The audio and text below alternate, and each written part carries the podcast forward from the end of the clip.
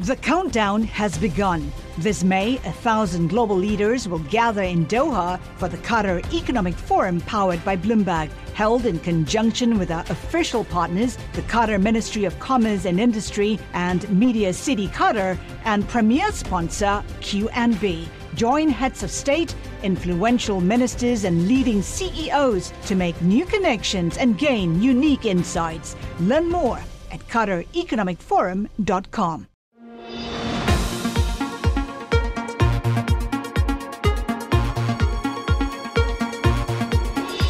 Hello and welcome to What You Missed This Week. I'm Joe Weisenthal. This is the podcast that has the best and most interesting interviews from the Daily Market Close show that I co anchor with Scarlett Fu, Caroline Hyde, and Romaine Bostick on Bloomberg TV. It's called What You Miss. Our aim is to take you beyond the headlines and bring you unique perspectives on the week's top stories and, well, those that you may have just missed. It's the perfect way to kick off your weekend.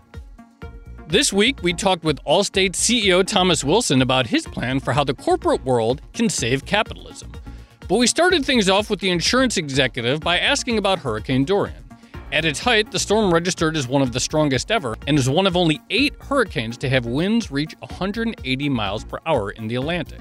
So we asked the Allstate CEO just how bad insured losses could be.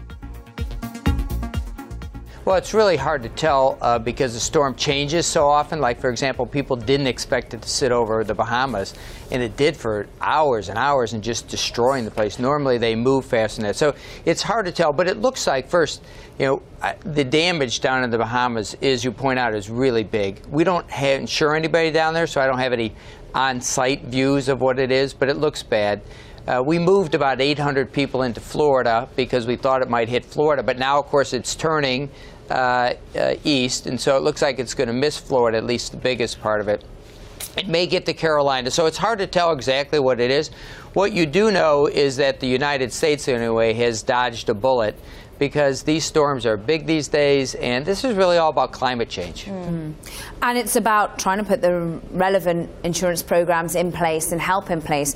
There's been much talk about the National Flood Insurance Program, something that is looking to be reformed at the yeah. moment. Where do you stand on that? Is it being done quickly enough, and what changes do you want to see? Well, uh, first, we think the flood program needs to be revised. Uh, the government owes it about it owes the government about 24 billion dollars, so it obviously has not collected as much money as it paid out, and people keep building houses in the same places again. So it's got to be fixed. But when you look at it at a broader standpoint, really, we have to deal with severe weather. Uh, and we have this ad where Dennis Haysbert's sitting in the middle of this uh, storm. He says this is a one in a 500 year storm. The only issue is there's been 26 in the last 10 years. Whether it's a wildfire, it's hail, it's hurricanes, and people are not protected from floods. They're not protected from giant hail. So we have to help them get better prepared. We have to build the houses differently. We have to adjust to the fact that the weather's different. And that's a comprehensive thing, which the government has to help support. It certainly is. Well, we also want to talk to you about American businesses and jobs because you yeah. wrote a piece in the New York Times about how business need to focus on more than making profits. You said American businesses are sending a clear message. They need to focus on doing more than making profit. Investors in these companies should ask management and boards of directors to focus on jobs. American businesses prosper by asking tough questions, creating specific goals, and executing plans. Now, the U.S. Chamber of Commerce, which you chair, revised its purpose last year to focus focus on job creation. What specific action have you seen members take so far? Because they all involve trade offs. I just want to get a sense of what's been done already. Well, you know, the when you step back, first let me start with I'm a big believer in business. I mean, businesses we create prosperity. We take iron rocks, we make skyscrapers, we take, you know, chemistry and make life-saving drugs. We take service businesses like ours. We help people get restored after hurricanes like Dorian. And so business does really good, yet you find a bunch of millennials, about half the millennials, are like questioning whether capitalism works. And you say, well, why is that? Like, how can it be that we can be so good and they can question? And I think it's because we're not creating enough jobs. We clearly serve our customers well. We clearly know how to make a profit. But people want to be employed. And when they look to businesses, they say, how many jobs you're creating? And that's part of our role, and we need to step up and make that as important as the other things we do. But at a time where we're all talking about artificial intelligence, robots making oh, life yeah. more efficient, hopefully reducing all our working hours to but, you know, 4-day weeks. Tom, I'm interested in how your investors are going to get behind this when clearly human workers are in many ways a lot less efficient. Well, businesses have to walk and chew gum at the same time. At the same time, we're using artificial intelligence like we're using in our business to take people out, reduce costs, give our customers a better a better value, and then we can grow faster. There's investors like that, and they support that. So we have to do that. At the same time, investors want us to grow in other ways, find new markets, create new products, and we need to do both of those because if we don't have a healthy economic environment, there's not going to be an opportunity to grow.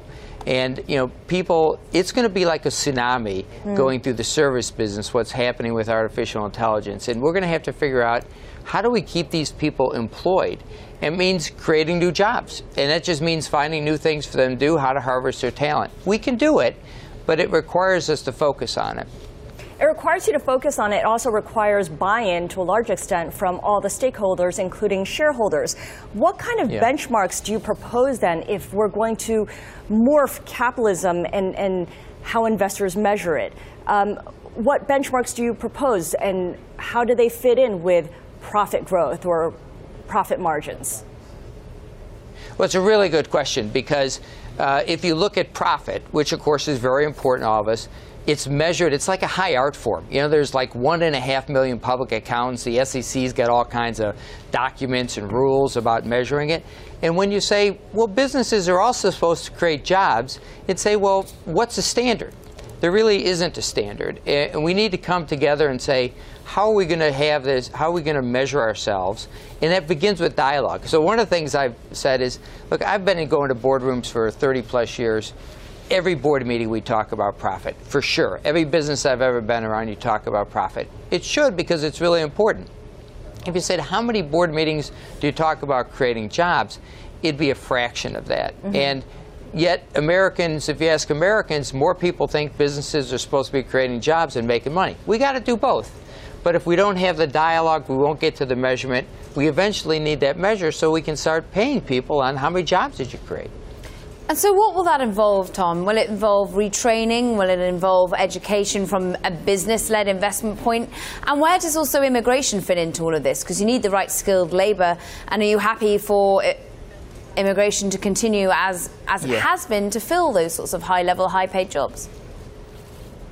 Well, Caroline, I would say first thing, business has been creating jobs for centuries, right? Like we mm-hmm. know how to do that. It's about new products, new markets. New markets are important, so immigration is important if because it's an indicator of open markets. You were talking about Brexit earlier. We have a big operation in Northern Ireland. We need people to come from other parts of Europe to staff that organization so we can do our job and create new jobs. So it's about open markets, it's about using, creating new markets, but also I think we have to lean in on employee training. Uh, and we, we're starting to call it employability. So we might not be able to make sure you have a job with us, but we want to make sure you are employable someplace else. So we're going to teach you about data and analytics. We're going to teach you about technology so that you can have a career. And we think that'll help us attract better people.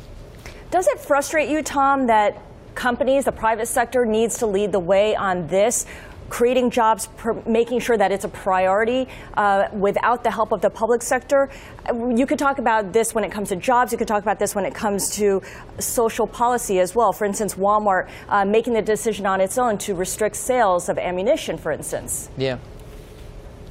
Well, I think you're seeing uh, greater uh, corporate responsibility on the broader issues uh, in really around the world. And I think that's because the pile of problems keeps growing and uh, we've sort of outrun our supply lines with the government and nonprofits. And so businesses are saying, we got to do this. It's in our best interest to make sure we have a robust economy. It's in our best interest to make sure, as investors, we have a giant investment portfolio, to make sure that there are people to buy products that the companies we invest in meet. So businesses are stepping up. I'm not really frustrated by it. I'm just like, it's just us, let's just do it. You know, you can't expect the government to create jobs, and you can't expect nonprofits to create jobs. So it's really the responsibility of business to do that. And we got to check on this week's biggest geopolitical developments with Tina Fordham, Managing Director and Chief Global Political Analyst at Citigroup. Tina took us through this week's Brexit drama and told us why she thinks the UK is having a quote, political nervous breakdown. But we first started by asking her about the US China trade war. Officials in Washington and Beijing have finally managed to agree on a date to restart negotiations, with Chinese Vice Premier Liu He set to visit Washington in early October. Those headlines helped give US stocks a boost when they crossed, but we're also starting to see some data that seems to suggest there's some tangible trade impact on the economy. So we started by asking Tina just how negative this impact could get. Well, it depends on whether we can see a postponement of the tariff scheduled for October. But one of the things I think uh, market participants overestimate is is Trump's Trump's ability to make a deal hmm. happen. Right? There are various parties in dispute. The Chinese are are irked by all accounts. You just we just heard your correspondent saying Chinese want to see significant progress. And don't forget that with U.S. elections coming up, uh, it may be the uh, perspective in Beijing that waiting to see how long uh, Trump is is in office uh, affects their negotiating um, calculus. Should we not, though, underestimate the desire for Trump to get a deal ahead of those mm. 2020 elections? Would we get something that maybe isn't really a tangible deal, but is certainly sold as one? Certainly, um, and we've seen that movie before, right? And uh, markets have some, you know, some form uh, on this fact that even a ceasefire uh, is perceived as positive news, as is just the mere announcement of, of meeting. But it doesn't take away the the fact that um, we haven't, you know, Trump has not made a, a comprehensive breakthrough. NAFTA hasn't been uh, agreed to either, and the clock is really winding down for uh, for Congress to approve anything before elections. Well, I'm wondering about the flip side. I mean, someone making an argument to me this week that maybe Trump doesn't want a deal before the election. He ran 2016 in part on building a wall between the U.S. and Mexico, playing up fears of a uh, immigrant invasion. Is it possible that he runs the 2020 election on this is we're in a battle with China, and if a deal yes, would take and, and, and I'm going to ring you yeah. know serious concessions. I think that that fits in much more with what mm. I believe the U.S. objectives are. Again, market participants um, you know, like a deal because they're watching the S&P. Uh, China is named as a strategic competitor in the U.S. national security strategy. Uh, I think we should be understanding these tensions as about much more than buying so- soybeans or IP or sort of short-term objectives. Uh, the U.S. wants to slow down China's rise, and um, that's that's really what is going on here. When you look at the interplay, though, with other world leaders, mm-hmm. not just uh, Xi Jinping, but the leaders in Europe, they're also having to deal with uh, the U.S. and trade policy. They don't mind Japan. the United States doing the heavy lifting. Well, exactly, and so I'm it's, wondering it's though. welcome. Well, and then I'm wondering though, then how does that factor into uh, the fact that we are headed into a U.S. election? Uh, are uh, these other nations know that, and how are they going to sort of play either? Against that or to it uh, to sort of extract what they want out of this administration or out of the next administration? Well, if we're talking about Trump's fellow G7 leaders, um, none of them want to be on the receiving end of, of uh, U.S. tariffs either. Don't forget that um, steel tariffs, uh, auto tariffs, um, the possibility of, of more U.S. action against Europe uh, is something that's very real. So I think that you'll find European leaders being, being quiet on this. Mm. Uh, but I think Joe's point is, is really important. You know, the value to, to the Trump um, campaign of continuing to be tough on China as we head into elections uh, also bears fruit and is, is one of the few areas that's actually uh, popular on a bipartisan level. Now, let's talk about Brexit because the disarray in London continues. The showdown over Brexit got personal, this time as UK Prime Minister Boris Johnson's own brother quit the government in protest over Brexit strategy. That's while the House of Lords is debating a bill to block a no deal in Brexit, and Johnson is arguing for a snap general election. I hate banging on about Brexit. I don't want to go on about this anymore, and I don't, I don't want an election at all. I don't want an election at all, but frankly, I cannot see any other way. The only way uh, to get this thing done, to get this thing moving, is to make that decision. He hates banging on about Brexit. I mean, what more is there to British politics at the moment than Brexit? Nothing else, and there won't be anything else besides Brexit. Besides Brexit, even if we were to leave on October 31st, which is now much less likely. I said we because I'm based in the UK. I'd slip. Is, is this a constitutional crisis, or is this just there's all kinds of weird things that happen in the way the British government works, and it's kind of working how it's supposed to, even if it's sort of pushing the extreme edges of how Parliament typically works. Well, it's extra hard to define a constitutional crisis in a country without a written constitution.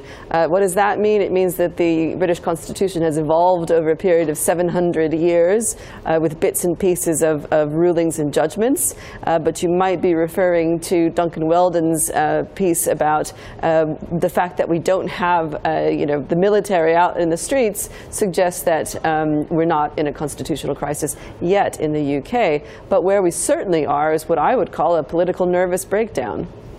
So when we look at what's going on there, though, is there going to be real spillover to the EU if that relationship is severed in the way that everyone thinks it's going to be at the end of October? And Brexit has really become a footnote to other European Union member states. It always comes uh, lower down on the list of, of topics to discuss. Um, the EU has been consistent about wanting a, a, resolution, but the developments in the last two days, Parliament's only been in session two days in London, uh, really suggest that we are further from a resolution. And political nervous breakdown. Where are you? What are your the number one question then coming from clients? Is it is it how much uncertainty is there? How much uncertainty will there remain? What what to do in this current breakdown?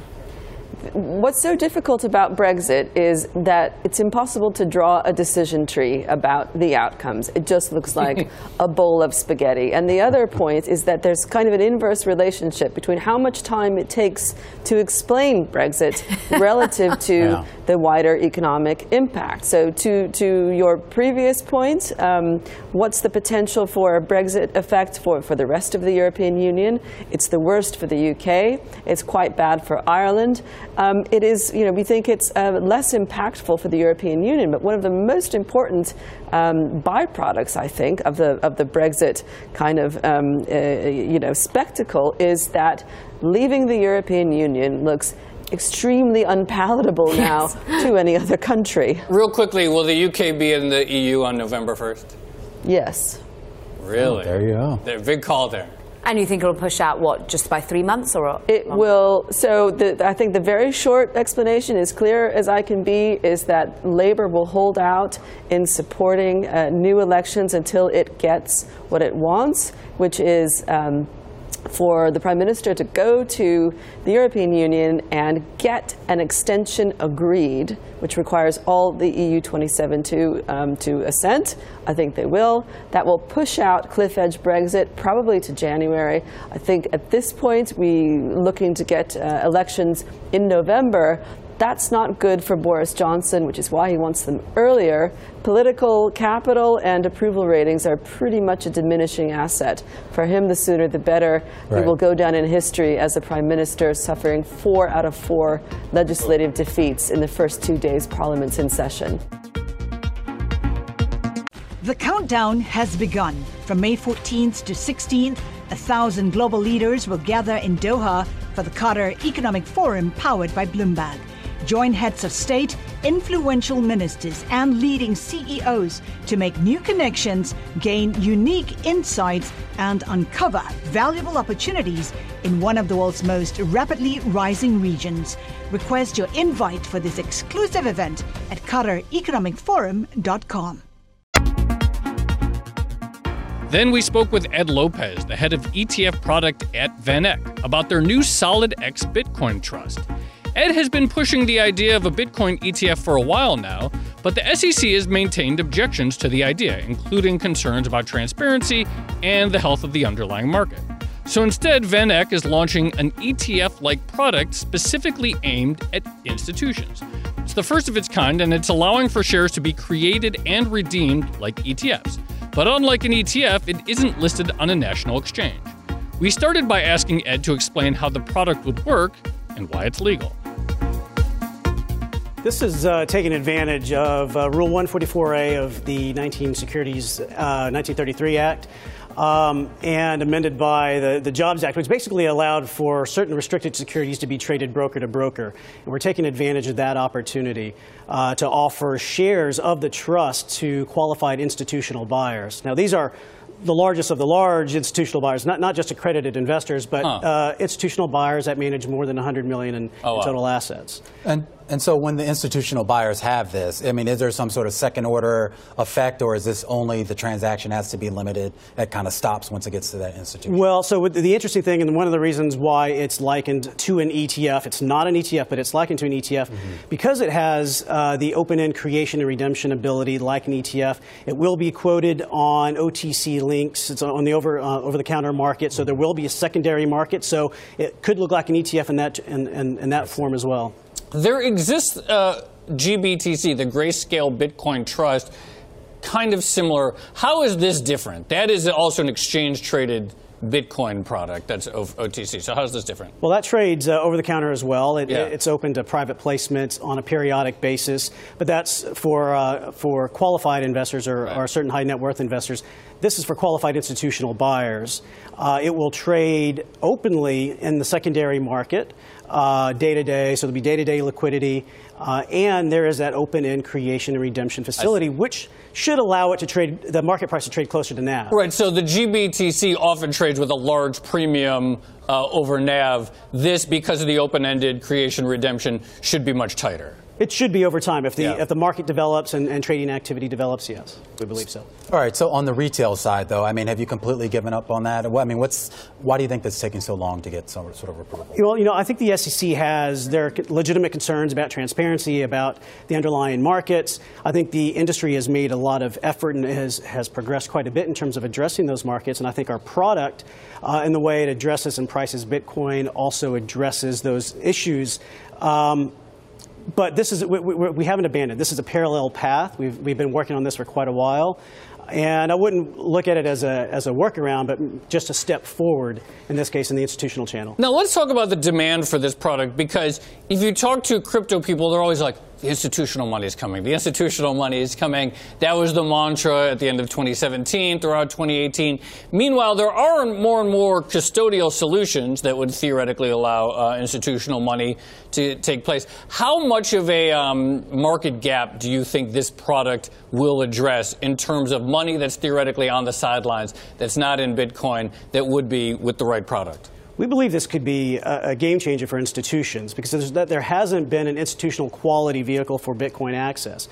Bitcoin is not, uh, is not clearable. It's not, uh, doesn't have traditional custody solutions as of yet. Uh, and it forces institutions to open up uh, accounts on different OTC platforms and so what this does is bring all of that into one security that they can trade on their traditional brokerage firm. They can use the same processes, trading and clearing processes that they're used to with any other security. So what type of uh, security or safety or I guess insurance uh, is sort of provided to make sure that you know folks have some sort of confidence in what's yeah, uh, definitely. That's one of the main aspects of this of this product as well. Is is storage. We're using, or the trust is using, best practices in terms of Bitcoin storage, plus insurance. And okay. one of the key features of, of the trust is insurance from a syndicate of A issued or A rated raters. Could you see yourself doing more coins uh, down the road? Uh, potentially, yeah. If this is successful, I think this particular uh, structure provides that framework for potentially more institutional level uh, product. Just going back to the pure retail one, as you mentioned, that track still continues. How far do you think the gap is right now between what the SEC wants to see in terms of the development of the market, transparency, so forth, and what you and other companies that are trying to do, offer this product have right now? Do you believe that's getting narrowed? I think it's getting narrowed. I think there are uh, avenues for which to price Bitcoin in a more consistent way. Uh, as you talked about earlier, the custody solutions are developing, and I think in, in the coming year we'll see more viable custody solutions that will uh, that will be an option for for a retail product. And finally, we took a deeper dive into the plant based protein craze with Jonathan McIntyre, the CEO of Motif Foodworks. The biotech company is working with food innovators to enable them to make their own products better by improving nutrition, taste, and affordability of animal free and plant based proteins.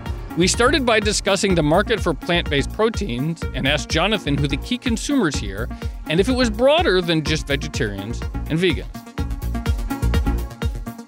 The, this movement is greater than just a, an individual pocket of people. Um, I think there are actually four factors that are really uh, driving this opportunity. And those four factors are first, you know, vegan, even though it's small, it is growing and it is attracting a lot of people. Uh, two, there are people very interested in knowing how their food is made, where it's made, and what's its impact on the environment. And people have become very aware that agriculture, and specifically animal agriculture, has a big drain on the environment. Third, a lot of people are interested in eating more plant based foods because. Um, they've been told that it's healthier for them and that they should include more plant uh, products in their uh, diet. And then finally, four, with any other trend that occurs in the food industry, it's become cool. Um, we would call it badge value. A lot of people are interested in it. They want to be seen doing it. They know other famous people are doing it. Our hypothesis at uh, Motif Foodworks is that those are all great movements, but what also has to occur is those products have to continue to taste better um, and also become more affordable. Right now, many of those products are priced at a very significant premium, and right. those are both things that the food industry requires. So, Jonathan, talk to us specifically about Motif. What's your role in the whole process, and what kinds of clients do you work with? So, uh, we are an ingredients innovation company. Our objective is to use technology uh, to discover and pioneer the development of new food experiences, with specifically to focus on improving the taste, the texture, and the nutrition of plant based foods. And to do that by using science and technology to really understand how food is uh, structured, how those structures then uh, affect the taste and other properties that lead to the sensory experience, and be able to do that in a way that improves the experience for the consumer without using animal based ingredients. And so, what types of companies are you working with here? So we would be working with all the majors and all the minors. Uh, let's face it, um, everybody wants to get into this space. The growth and the interest is incredible. So, uh, without naming names, obviously we're talking to most of the major food companies, but we're also very interested in working with smaller guys. Um, my experience in the food industry tells me that they will move faster, they will do a launch and learn approach, and those brands and those ideas will often be the uh, starting point by which other bigger companies then come in and s- expand those and develop those even further. So we're, we're going to focus on working in both areas. Jonathan, I want to ask a question about sort of, I don't know if it's the, an ethics related question, but you identified several uh, big trends working in favor of plant based proteins and finding new ways through science to develop proteins that don't have maybe as much animal cruelty or environmental impact. Nonetheless, we live in a time of a lot of suspicion about big tech and algorithms and not really knowing what's behind the scenes and the products that were served up. And should people be concerned of some of these ideas now moving into the food space where something is served up to us, but we really don't know what it is? Like if I get ground beef at the store, I know what ground beef is. I may not know everything about where it came from, but I know what ground beef is. If I get some sort of vegan ground beef alternative that was made in a lab with ingredients that were developed from peas and yeast and all other stuff, should I feel totally secure that, you know, that, uh, of what's in it? Well, first of all, it's really important that the companies working in this space are transparent and that they are being very clear about the ingredients, the processes, how they're making their food products. Um, there is no substitute. A consumer absolutely has the right to know what's in their food and to know how their food was prepared and what are the constituents. So I, am a firm believer that um, the first conversation between us and the consumer should be uh, about creating trust and that we will be yeah. transparent and tell you exactly what we're doing. And that's it for what you missed this week. If you like the show, make sure to subscribe and rate us at Apple Podcasts or wherever you listen to podcasts. You can catch our show every weekday from 3:30 to 5 p.m. on Bloomberg TV and from 4 to 5 p.m. on Twitter. Thanks for listening and have a great week.